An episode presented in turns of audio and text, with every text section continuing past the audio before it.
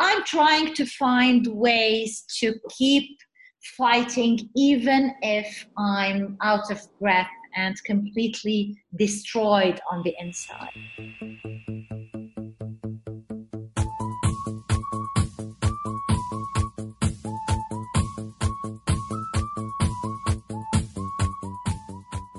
Amen. And welcome to Nice Work, a podcast of the Super Nice Club. That was this episode's guest, Jumana Haddad. I'm your host, Todd Brilliant. Jumana's life and her passions were way too hard for me to neatly summarize for this intro, so I'm just going to straight lift from Wikipedia to give you just a little flavor. Jumana Haddad is a Lebanese author, public speaker, journalist, and women's rights activist. She's been selected as one of the world's 100 most powerful Arab women four years in a row by Arabian Business Magazine for her cultural and social activism. She's the founder of Jasad, a quarterly Arabic language magazine specialized in the arts and literature of the body.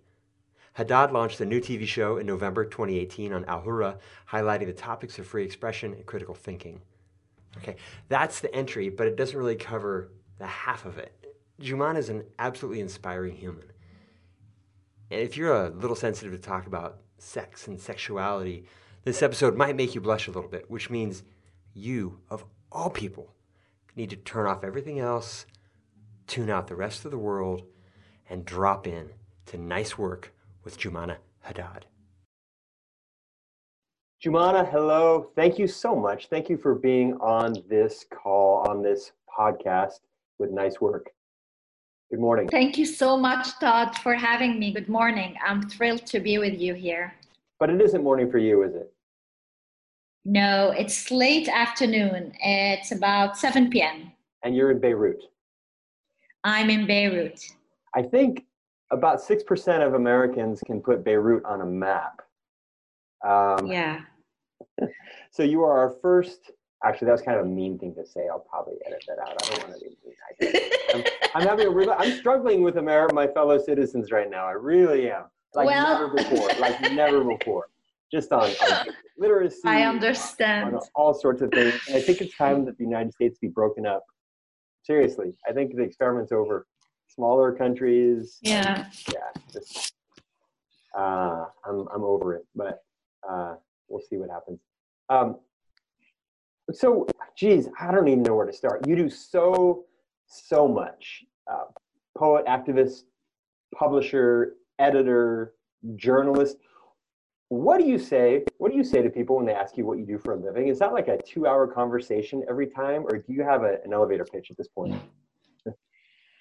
oh, actually, it is somehow um, difficult to explain because I find myself every day drawn to uh, one hat more than the other, and I keep changing my preferences. But I started out as a poet, and I always like to say that whatever I do, whether journalism, uh, literature, uh, activism, uh, whatever, I do with the heart and mind of a poet. So if I had to choose, uh, I would choose a poet, a poet who does activism for human rights, a poet who writes also novels and plays and, and many other things, a poet who's a journalist and a TV host. Okay, I like that. There's a that's a that's a beautiful foundation. Everything comes from that creative space, and there's a consistent thread between all of it. Okay, so you're a poet. Got it. Yeah. Got it. Yeah. You're also, according to Arabian Business Magazine, one of the 100 most powerful Arab women, and you have been for some years yeah. now. Yeah. That sounds really impressive, but just not to not to denigrate it, but for context, how powerful is the most powerful Arab woman? Uh, actually, um, as you might already know, Todd, there are a lot of uh, cliches and stereotype about the Arab woman and mm-hmm. how she's all, you know, oppressed and weak and has no control over her life. And obviously, like any cliche, a part of this is true, but it's incomplete. And there's a completely different kind of woman who's strong, independent, a real warrior who's trying to make a difference for herself and for other women in the Arab world. And we have lots of those. Don't underestimate the number of badass women in the Arab world. So um, I would say that the toughest women in the Arab world obviously here power means influence how much you are influencing others. What's your reach as a person?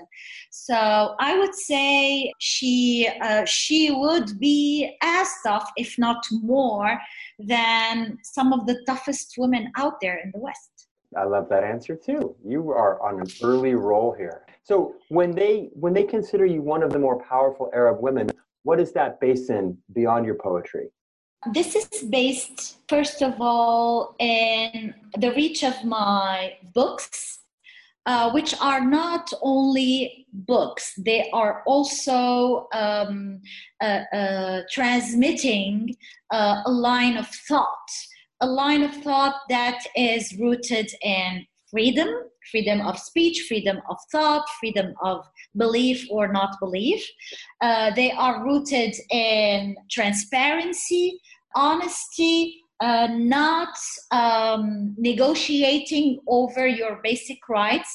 So these books are somehow, at least I don't want to sound, sound pretentious, but some of the people who read them tell me that they have changed the way that they used to look at things. And I think this is one of the most important effects that you can have on others out there. And I'm really proud and humbled every time I receive an email or a, a message telling me how much I contributed in changing them or in empowering them. Um, second of all, there's my work as a journalist and how I keep working on subjects that are considered taboo in the Arab world, which means you shouldn't talk about these things, you shouldn't even think about these things. And I insist on the fact that we must talk about these and it's our responsibility because not talking about them is hugely responsible for a big part of our sickness. And thirdly, my work as an activist and um, I've been I've been you know fighting for 20 years now for equality, uh, women's rights, inclusion, secularism in Lebanon, which is a very sectarian country. So all of that, this is a package that thankfully influences some people, and this is why I'm on the list. And you have a TV show as well, correct? Yes, I worked in written journalism for 20 years. I used to work in a newspaper called An-Nahar, and I was running the cultural section. Uh, but then two years ago, I moved to, to TV, and I have a show called Word of Truth. It's like when you say words in the USA.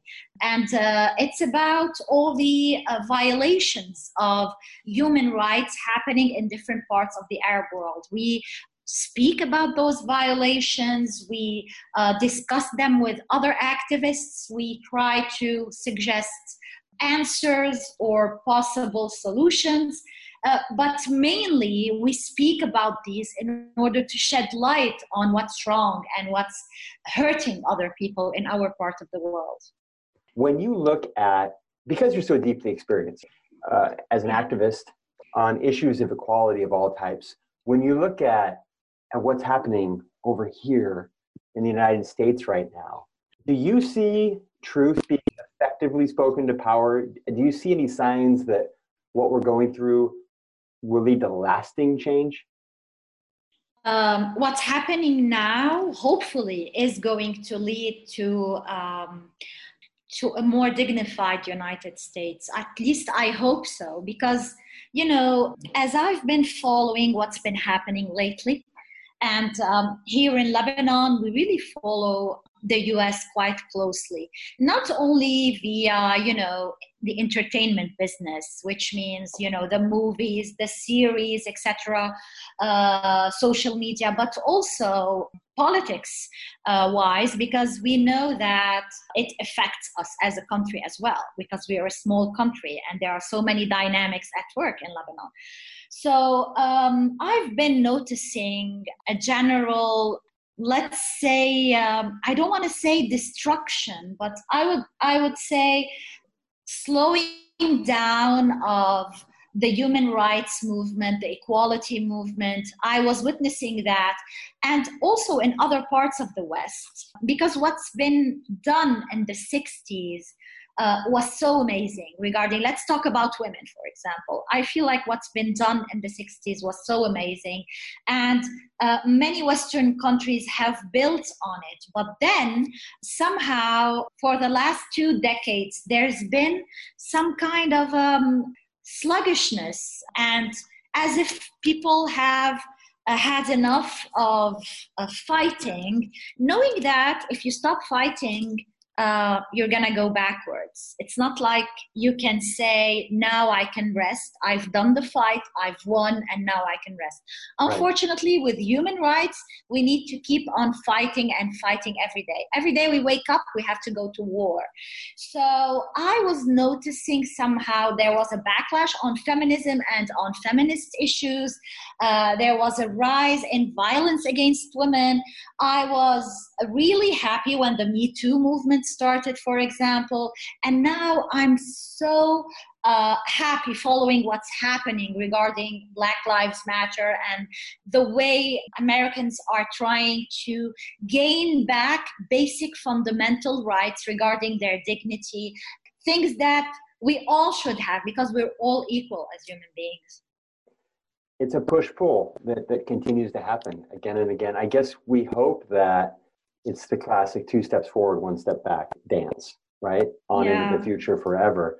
It can seem like, for an example, I don't know if this is a good parallel, but you're perfectly suited to, to let me know because you lived through the Arab Spring that seemed destined to reshape the world. Um, but you called it another winter when it came to women's rights. In fact, in yeah. some countries, Arab Spring was followed by Arab Winter, and progress that was made was was more than reversed. Right? Do you? This is why. Yeah this is why I fear in the United States that we will take our collective feet off the gas, uh, so to speak, before anything is earned more than just lip service by some politicians.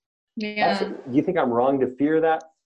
No, you're not wrong because you're right. History has taught us that disappointment is is real, but you know when you're in the middle of such a fight uh, it's very important to keep believing that something something's got to give. Because if you don't if you keep thinking that oh no we're to be disappointed again we're to go backwards again you won't be able to at least go those two steps forward that will allow you to uh, be ahead even if you go afterwards a little bit backwards. So it's important to keep the faith in the fight that you are uh, you are doing. You mentioned the 60s and in the 60s we obviously we had a big what we would just blanket call like the hippie movement right? Blossoming of, of spiritual thought and ideas. And a lot of those folks or people who are similarly minded would they like to advocate that there is a coming spiritual evolution if you will and that when we as a humanity attain that we will be on we will be beyond you know these sort of inequalities. I'm a little bit dubious of that. I think that this is more of a uh, that we, i do believe that we grow culturally. There's uh, culture genes that can be perpetuated provided that we write books and we codify our lessons for future generations are you a little dubious of this this this notion that we will evolve as a species beyond these basic inequalities I doubt that. Honestly, I'm one of those who believe that, uh, first of all, when I was talking about the 60s, I wasn't talking about the hippie movement. Uh, I was talking mainly about the feminist revolution. Mm-hmm. But I'm I'm not particularly optimistic regarding regarding the future of mankind.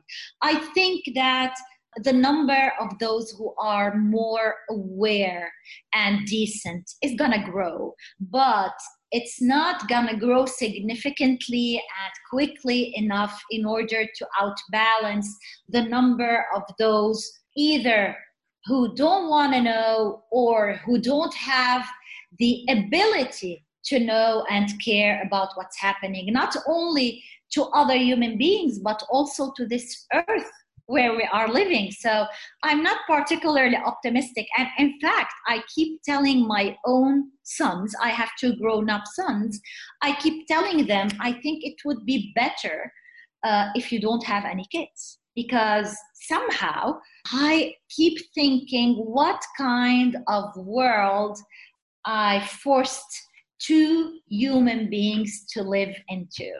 I know this might sound desperate, but it's not. It's realistic, you know? Because even if you are born in one of the most privileged conditions out there, and not in one of the worst, like my case, uh, you're still gonna have a lot of struggles and obstacles and heartaches uh, going through your life. So I keep you know, asking myself these existential questions and thinking, isn't it somehow an injustice to force another human being to be born? That wow, that's a that is a big conversation there. We could we could go on so many tangents there. And as a parent as well with three boys, I certainly have the same thoughts. I'm certainly concerned for them and concerned for the future. And I think that every generation of humans has probably gone through some version of this, right? But you're right. Now we look at 100 degrees in Siberia. We look at climate issues. We look at population pressures. We look at all of the things and we look at the responses, which to date have been feeble, right? And the most optimistic folks tend to be like, oh, Silicon Valley will fix it all. You know, they'll develop an app and the app will change climate change and feed everybody and make everybody equal, which is nonsense, which is total nonsense. You know, you can't manufacture fresh water. But at the same time, there's that balance of, of just, you have to have some hopefulness, right? And we have to, let's say we knew that the world was going to end in 20 years. Wouldn't we want it to be graceful? You know, wouldn't we want to contribute grace to those 20 years? Yeah but, but because we're already stuck here but would we would we want to bring more lives to this world? I know. But what i was we have a genetic prerogative. I know. This is the biggest the selfish gene. This is our problem. But i mean i mean it's not only about the climate change and about what's happening. I mean uh, in the post social media era that we are living now, whenever I open the different platform, platforms that I am in, like Twitter, Facebook, Instagram, whatever, there's so much hate going on out there. There's so much bullying. There's so much and i'm discovering how horrible people are. I'm sorry. This is why the super nice club is so important. Because people are horrible. They are they manage to say the most evil things to someone who's completely vulnerable and they don't give a damn about them. I i would suggest that during the time of covid that the lens a narrow lens that is social media is a really difficult way to get a, a view of humanity.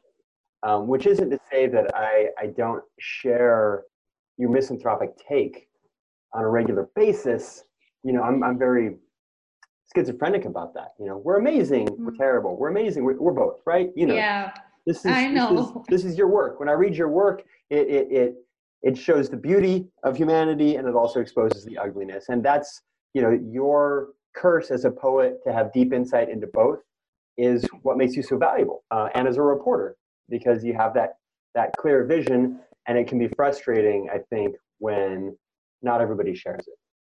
So what's going on in right now in beirut? Last time we talked you said beirut is crazy so many problems we are exhausted honestly. What's that? Yeah well First of all, we have a revolution going on since October 2019 because we have a very uh, corrupt, uh, indifferent uh, horrible uh, class of politicians who have been ruining our country for more than 30 years. Our, um, our currency has completely collapsed. Uh, it's lost 80% of its value in less than two months. Um, and uh, there's also the COVID 19 situation. Today, I read a report, um, I think in the Independent, that soon 80% of the Lebanese people living in Lebanon are going to feel hungry all the time because there's not going to be enough food so it's it's really grim oh and maybe there is this is one of the reasons why because you caught me with this interview at a particular hard period of my life and of everyone's life here. Mm-hmm. So usually I'm way more combative and uh, I believe in uh, people's ability to change. But Todd, whenever I go out, even for a quick walk, I see so many people looking uh, through the trash in order to find food. And this breaks your heart and your spirit just the sight of that. So it's it's it's not a good time for lebanon right now. I don't know what's going to happen. We're still uh, living in mayhem and we're in the unknown but let's talk about something else let's talk about literature let's talk about i mean i've i've recently started a center for youth Mm-hmm. Uh, because I feel like if we work on spreading awareness to young people, this country might have a chance in maybe 20 years of changing for the better. So it's a center called uh, the Jumana Haddad Freedom Center. It's an NGO and uh, we do regular talks, workshops, projects with young people. We founded a feminism festival in Beirut. Um, the first edition happened in February, right before the COVID 19 crisis. So I'm trying to find ways to keep fighting, even if I'm out of breath and completely destroyed on the inside that I, I get it. I get it. I really do. And you don't stop. And I know you didn't really want to, you said, let's move on past Lebanon, but God, I just, I really want to ask you real quick because to shed some light also to, to listeners um, on just how devoted you are to this. In 2018, you won election to the parliament in Lebanon. Yeah. But you were quickly denied your win. What's yeah. The, give us the, the Cliffs Notes, the quick rundown on what happened there, and will you run again? Okay, so what happened was, uh, let me just explain very quickly how corrupt the system is and uh, the electoral law. So uh, everything in Lebanon is based on uh, a sectarian structure and distribution. So when you run for a seat, you run, for example, for the Maronite seat or the Orthodox or the Sunni or the Shia, which is something that has been one of the biggest problems in Lebanon, in my opinion, and one of my biggest fights as an activist. So when I ran, uh, people already knew uh, who they were voting or not voting for. I ran as a big mouthed woman, feminist, uh, who fights for sexual liberation, who breaks all taboos, uh, who is an atheist who fights for secularism so just to give you and, and who's a woman you know it's it adds to the pressure just to let you know we have only six out of 128 deputies in Lebanon who are women. So even if there are so many, you know, uh, qualified women out there, uh, you have women who run businesses, women who have, you know, managed to change so many things, but politics is still a very patriarchal, uh, macho world. So um, when I won, they were, I mean, these uh, mainstream sectarian uh, politicians were um, really um, you know shocked because they they didn't imagine that someone like me would win. So they managed to overturn the result and to say that there was uh, um, a miscount. And I uh, made an appeal to the constitutional court because everybody knew that there was fraud being done, and uh, the appeal the appeal didn't didn't change anything because unfortunately um, the members of the constitutional court are also uh, influenced by politicians and mm-hmm. chosen by politicians. So only three out of ten members uh, said that yes, there was fraud, and seven said no, there was no fraud. So it was overturned. But honestly, I used to think, um, I mean, for the first year after the elections, I was really intent on running again. Uh, now, not so much. Now, not so much. Because I think with all the work I'm doing at the center, at the youth center, and um, my work as an activist and as a journalist, as also with my books, I feel like it's way more rewarding uh, because you feel like something is changing, even if slowly. While if I go into the parliament, it's gonna be constant fights uh, with the other, uh, you know, politicians because somehow they're gonna come back. It's not like no one is gonna elect them. They keep using the uh, religious instincts of people, you know, playing on those uh, chords of you know i'm protecting your rights as muslims i'm protecting mm-hmm. your rights as uh, christians in order to be reelected and people keep falling in that trap. Well, so I, I don't think i want to go there again. Do you think that being a woman or being an avowed atheist was more to your detriment Oh, the combination. It's a cocktail Molotov, trust me. That and being, you know, very outspoken and um, uh, uh, non. Um, I don't take, I'm sorry for the words I use, I don't take shit from anyone. So if you step on my toes, i'm gonna i'm gonna call you on that. So this is why i when we started talking today i told you i'm not sure people here think i'm super nice so i'm not sure how deserving i am of being in the club.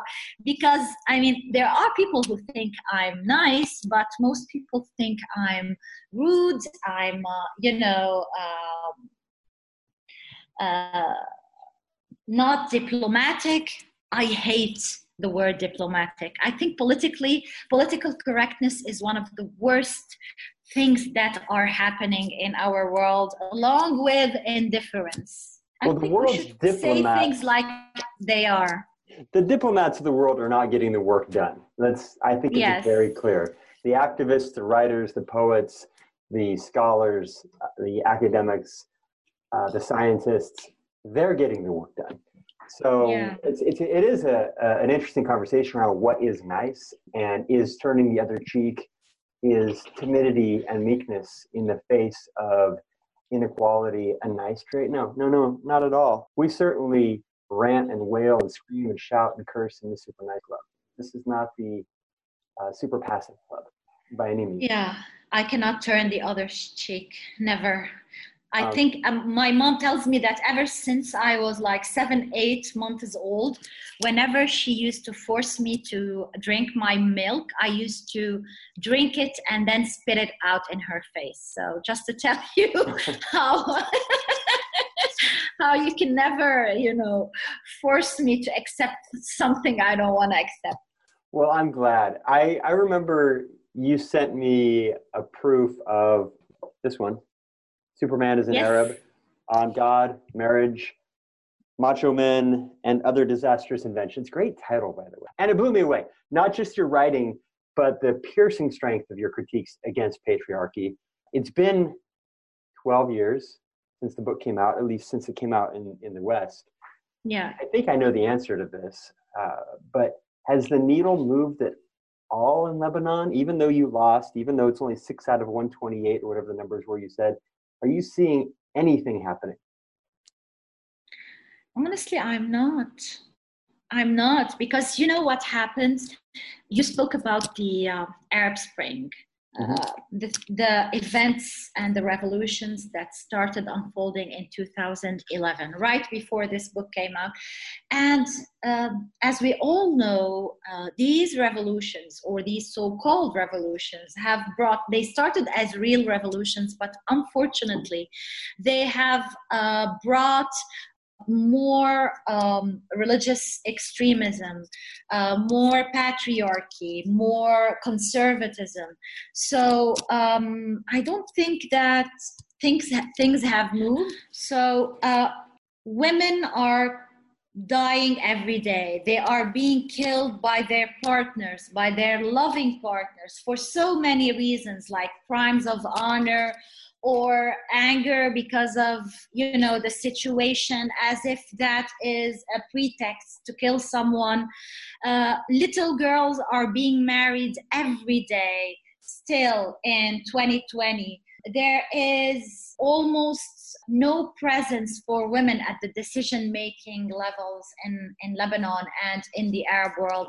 Actually, you know, there's this idea that Lebanon is is so much better or more open than other countries, more modern than other countries in the Arab world, and that's a sham. That's also, uh, you know, it's. Um, we have a certain freedom, but it's very superficial and it's very partial.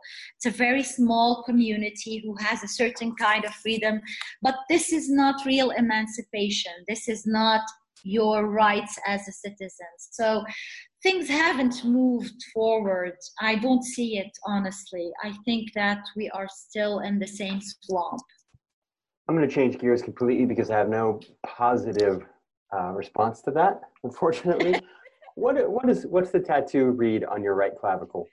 Oh, uh, here uh, lives Lilith you know Lilith, Lilith the first right. woman. Mm-hmm. Yeah, because you know very few people here know her story. I've written a book about her, a poetry book about Lilith, because when I discovered her story as for her being the first woman and being independent and not being a, a rib like Eve, uh, I, I fell in love with her. And I discovered that very few people know about her in this part of the world. So this is like a pretext for people to ask me, what is this? And then I tell them the story And that gets into your whole story, doesn't it? Yes. I mean, that you can. that's that's a great it's a great conversation starter. Okay, all right. Yeah. Is that I can't tell. Is it Arabic on your shoulder or what is it? It just looks like yes, everything. This is Arabic. Right. This is no here. It's Munir and Unsi, my two sons. Oh, okay. It's in um, in in English, but I also have other tattoos. This is freedom in Arabic on my uh, arm. Mm-hmm. You know, and I have a few other ones. I mean, I just had to ask. I have I have Arabic. You can't see it, but it's on my right hip.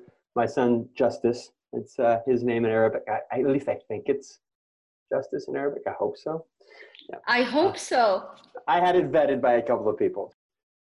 Changing gears a little bit because this I'm I'm really interested in. Super Nice Club listeners might be shocked by this, but I have a, a nearly lifelong interest in in people who have pushed the boundaries of what is considered ridiculously uh, to be obscene my publishing hero was, was a guy named Ralph Ginzburg who published just incredible publications. One was called Eros, uh, which got him in prison after a long legal battle that went all the way to the US Supreme Court. And then there was uh, Fact, and there was another one called Avant Garde. I've collected all yes. of them. Um, I've published my writing uh, and photography in an Austrian erotic magazine called Tickle. So, Super Nice Club members, if that throws you, just understand that I deeply believe that sex and sensuality are at the core of super nice and super empowering. So there's really nothing yeah. inconsistent here for me, which leads me to an erotic Jasad magazine, magazine. Yeah. that you published, Jasad. Um, yes. Was that the scariest thing you've ever done? Are you still getting was. death threats? No, I'm not. Not for that, at least. Okay. not for that reason.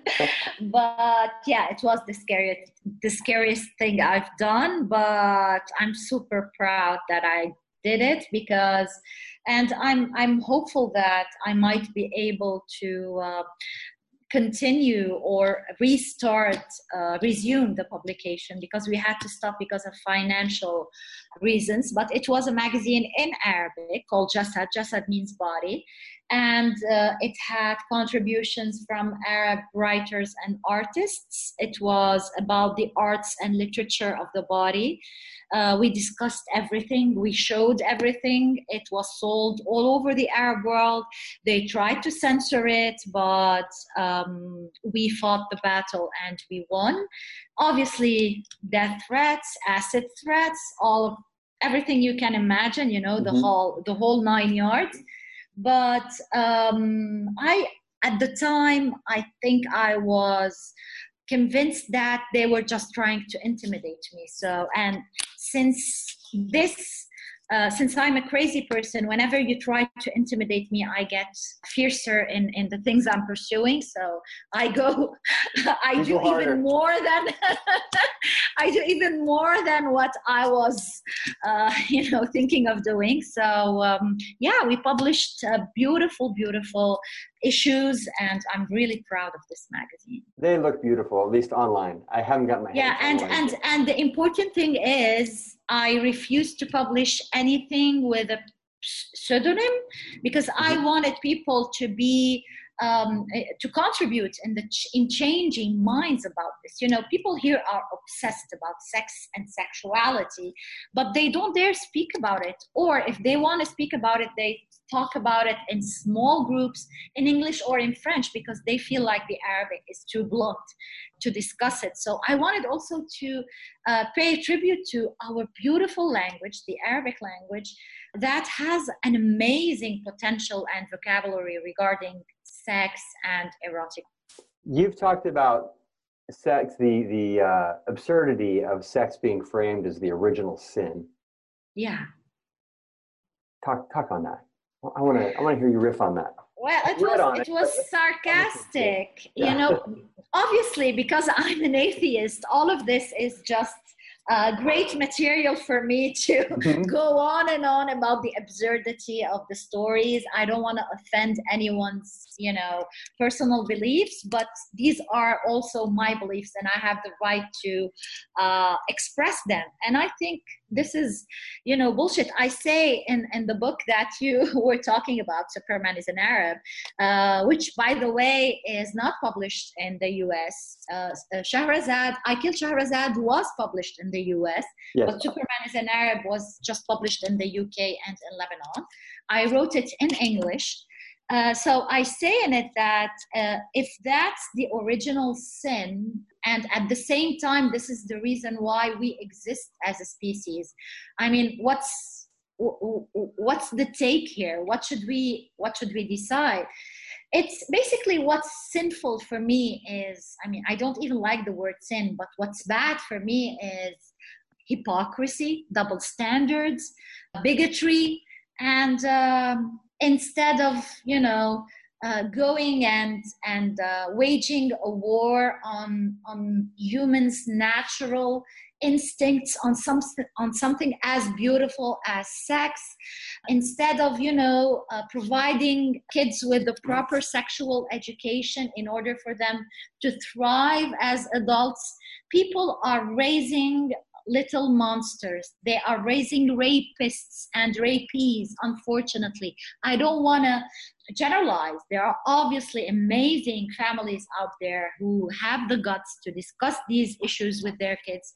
But most of the time, all these taboos are generating violence, you know, violence because they are so hungry that you can feel whenever a man looks at you, I, I, I keep saying this, you can feel that their eyes are drooling because they they even though they spend most of their time online on sites like YouPorn and whatever, but they're obsessed with sex. And there are so many uh, uh, acts of violence generating from this unhealthy relationship with people's uh, own, own bodies in the Arab world.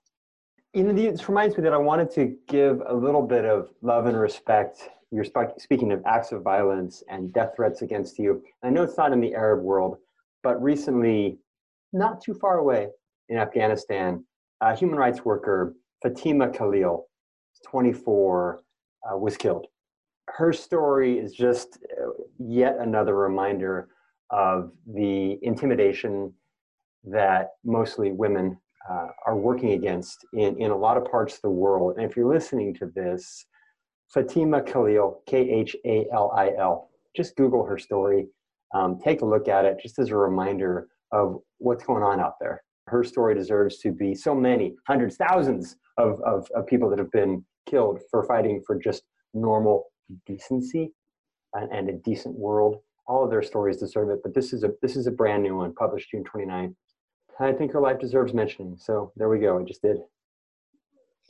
Uh, you know, talking about this, Todd, it's always important for me to also add that because, you know, people tend to speak a lot, and we as activists from the Arab world tend to speak a lot about the levels of violence in the Arab world, but let's not forget that this is happening everywhere. Viol- gender violence is has very high percentages in the West as well, whether in the U.S. or in Latin America or in Europe.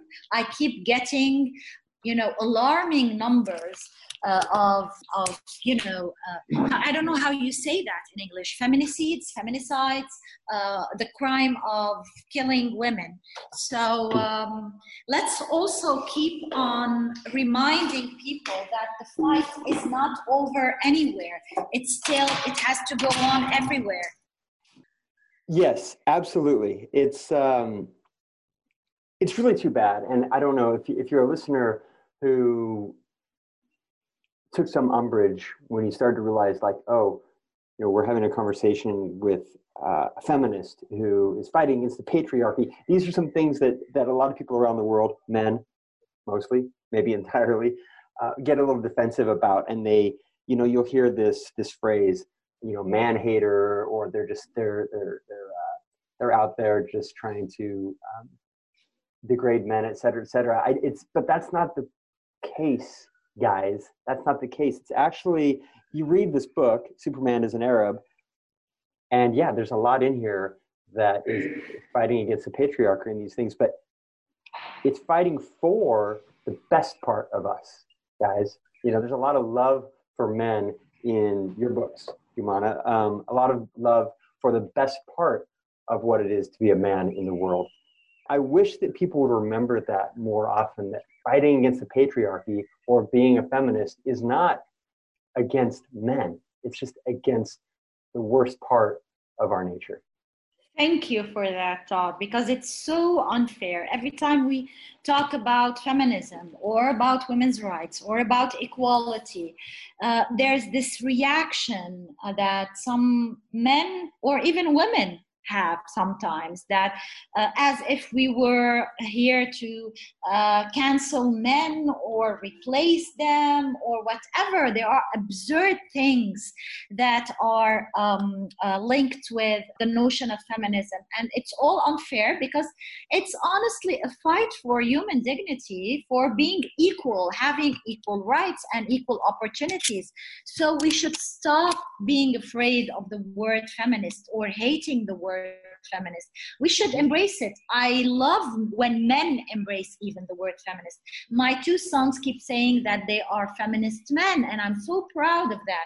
Whenever I see, because I think it involves everyone. It's not just a fight for women, it's a fight for dignity. And believe me, when women are more empowered, men will be more empowered as well. Because I don't think uh, men really want accessories. I do think they enjoy having partners. They just, some of them just haven't discovered that yet. Agreed. I agree. So I'm going to do something I haven't done before, which is take an author's book and just randomly flip to a page. Okay. And then read an excerpt. It's kind of dangerous with this book, actually, on the on the Super Nice. Ah, there's a chapter like, I'm a bit of a hand grenade here. but uh, so here we go. Is that a book sound? This is the high tech production here. Um, all right, here we go. I'm going to read this paragraph.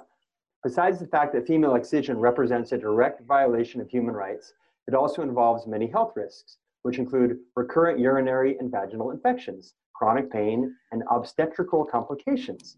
But what's most outrageous about it is that, again, Same as with honor crimes and hymen reconstruction, support for the practice often comes from women themselves. It is the mothers who drag their daughters, usually without their prior consent, to undergo the operation, frequently in unsanitary conditions. All right, yeah. that was a great one. Riff on that.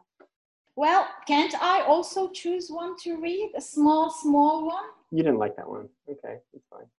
I think I have another option here that I would like to read. If you allow me, I mean, it's You're, not it's allowed. But before you do, we'll just give a little of context to that, and then we'll move past it, just so people can kind of understand what I was talking about.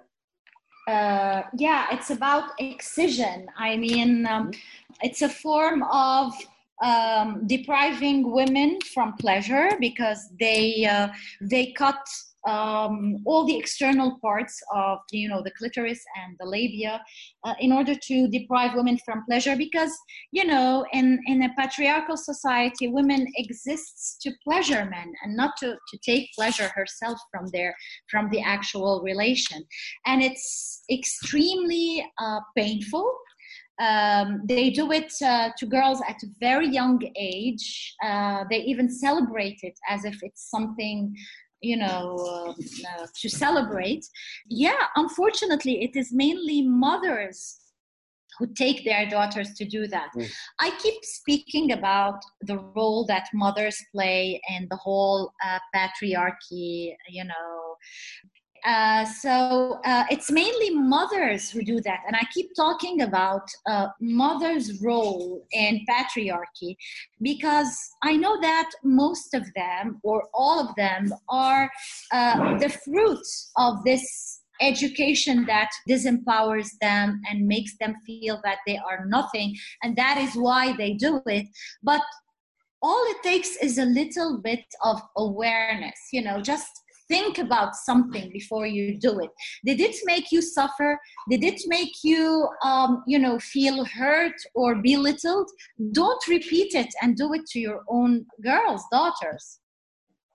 And folks if you think that that genital mutilation is something just for far-flung parts of the world um, and you're in the united states just maybe start with graham crackers. Yeah graham crackers. Do a little research on why they exist and go down that rabbit hole. It'll be an educational experience for you. Okay, so you had a book, same book, Superman is an Arab. Which one are you going to read from? No, I chose the same one. Okay, great. I'm, All right. Okay.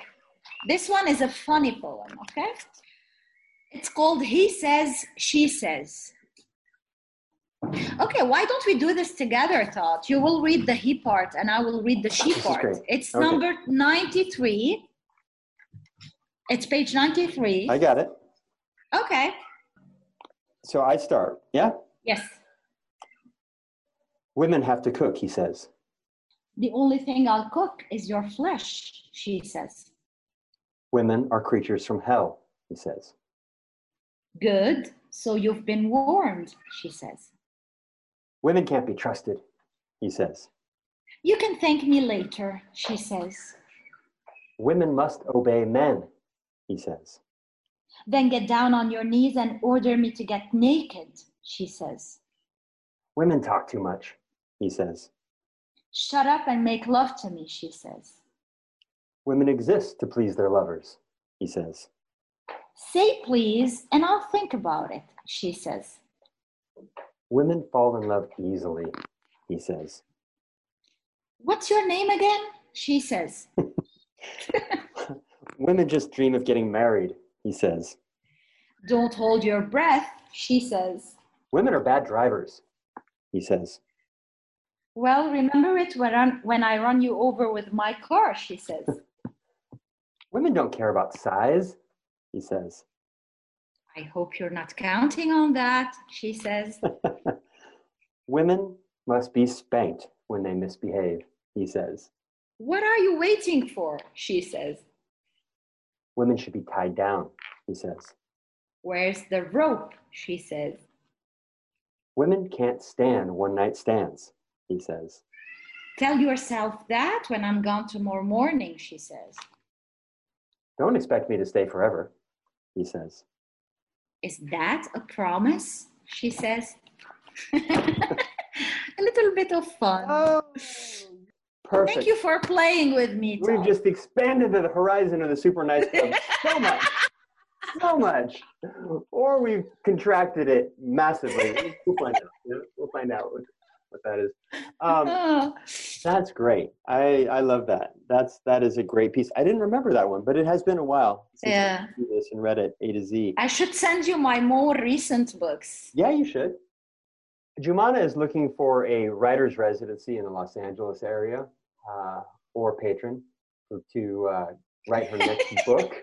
Her next Yes, please. book. So if you have any ideas on those, reach out, reach out and, and let us know. Uh, this is a future Nobel Peace Prize winner, ladies and gentlemen. Literature. Okay, in literature, poem, whatever. As long as you get the cash to work on doing amazing things while you're still young, right? That's that's the important part. Thank part. you. Um, do you have? We do this super nice challenge with each episode. Do you have Yes. a challenge for the members of the Super Nice Club? Something they can do to just make the world a little bit nicer? Yes, I do. Tell someone I love you for the first time. It doesn't need to be I love you as in I'm in love with you. Mhm. Just I love you. So many people are afraid or shy to say I love you. I think That- it's a beautiful habit to say I love you. Oh boy, don't you you it's it's such a vulnerable moment, especially because you don't know how it'll be taken, right? Yeah. And also some people don't want to cheapen saying I love you. Yeah, they- well, you never cheapen it. Yeah. I mean, it's not I'm in love with you and I want to spend my whole life with you. There are so many kinds of love. don't God. expect me to stay It doesn't have to be, you know, this immense, you know, tsunami of feelings. Right. It's about loving each other as human beings. Well, that would be the penultimate, that would be the goal of, of being nicer. We are going to accept that challenge, Super Nice Club members. You're going to find somebody, tell them, I love you. I love you, Jumana. I love you, Todd. I started it. You guys are next. All right. That's the challenge. Okay. And then we wrap typically with you. A question for Yeah, you. a question. Anything. I'm nervous. I'm super nervous about the question you might ask me, but that's all right. Just let it rip. Okay. So, Todd, if it takes so many efforts to make our world kinder and nicer, doesn't it mean that we are born inherently not nice people? Oh, that's the fun. That's one of the, the age old questions, right? Um, Mm, I think that, and this is a nature nurture question as well. Uh, boy, this gets me in trouble with some listeners, I think. why? Well, I just, my personal belief is that things like good and evil, which get conflated with niceness too often, they're just concepts. You know, they don't, they don't exist in any way other than to uh, help vocalize uh, some social norms. So I don't necessarily believe that we're born good or born evil or, you know, born into either one. I think we're born neutral. I think it's always worth the effort, no matter if we believe that we are born into a world that is depraved and deprived, or if we're born into a world that is full of God's grace, if you will.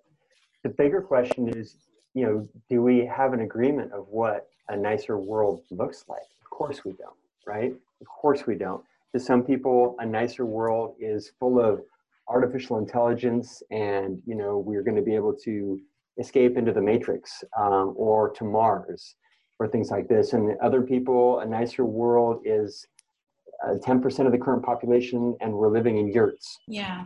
that is a real big challenge of the idea of the word nice is because it describes individual's visions and individual's preferences. I choose to believe that there's kind of a lot of overlap with our with our shared definition of, of what it is to be nice. And i choose to believe that that means equality that that means fairness that means just being a decent human right?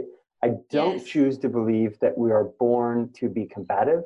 I don't choose to believe that we are born to be highly individualistic and not part of societies and communities. I think it boils down to i just choose to believe that there is a future for humanity that where men and women are equal in all the real ways and it isn't really a question. I mean it just seems like basic common sense. Look i'm not sure that the that the dream of a truly equitable world that is colorblind and gender blind and that lives within the the budget of of nature's cycle of natural replenishment you know when it comes to our our resources.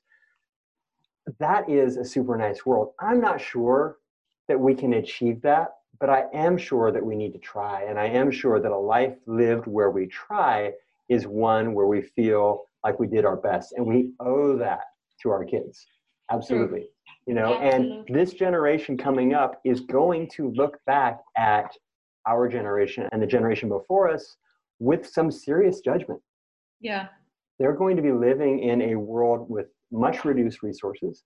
They're going to be living in a world that is the result of unbridled greed, but also just, you know, we're generations who didn't know what we had. We didn't understand that all the resources we had, at least in the Western world especially, and fossil fuels, we didn't really understand that they were finite, right?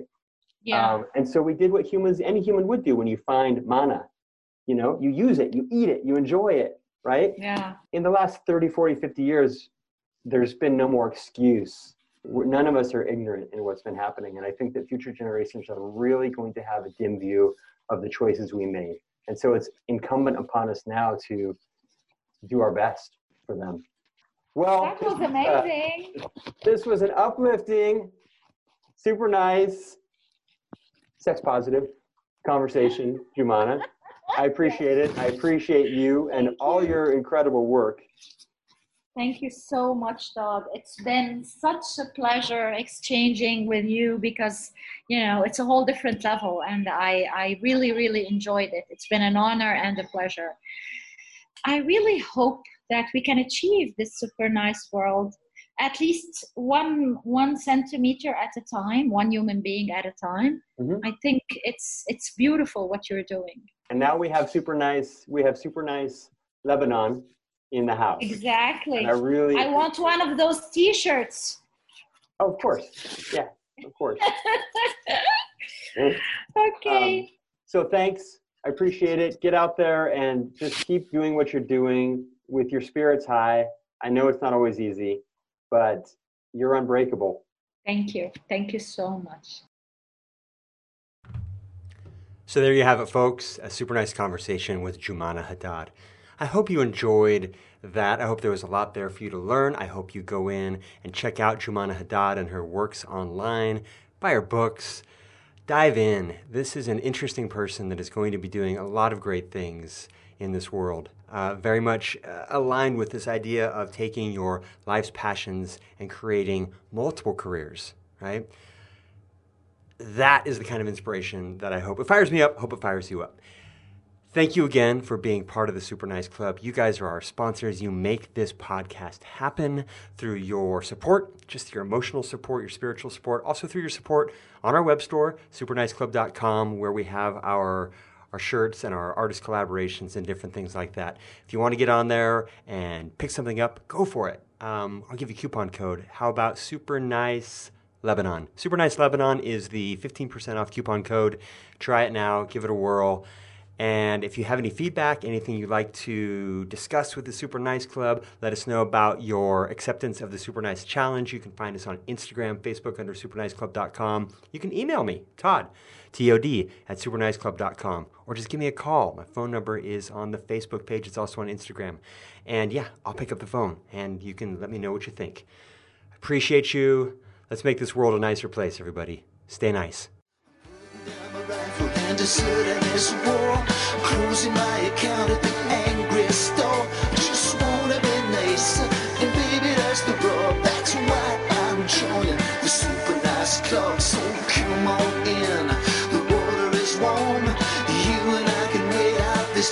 Storm. Just wanna be nice. Baby, that's the rub.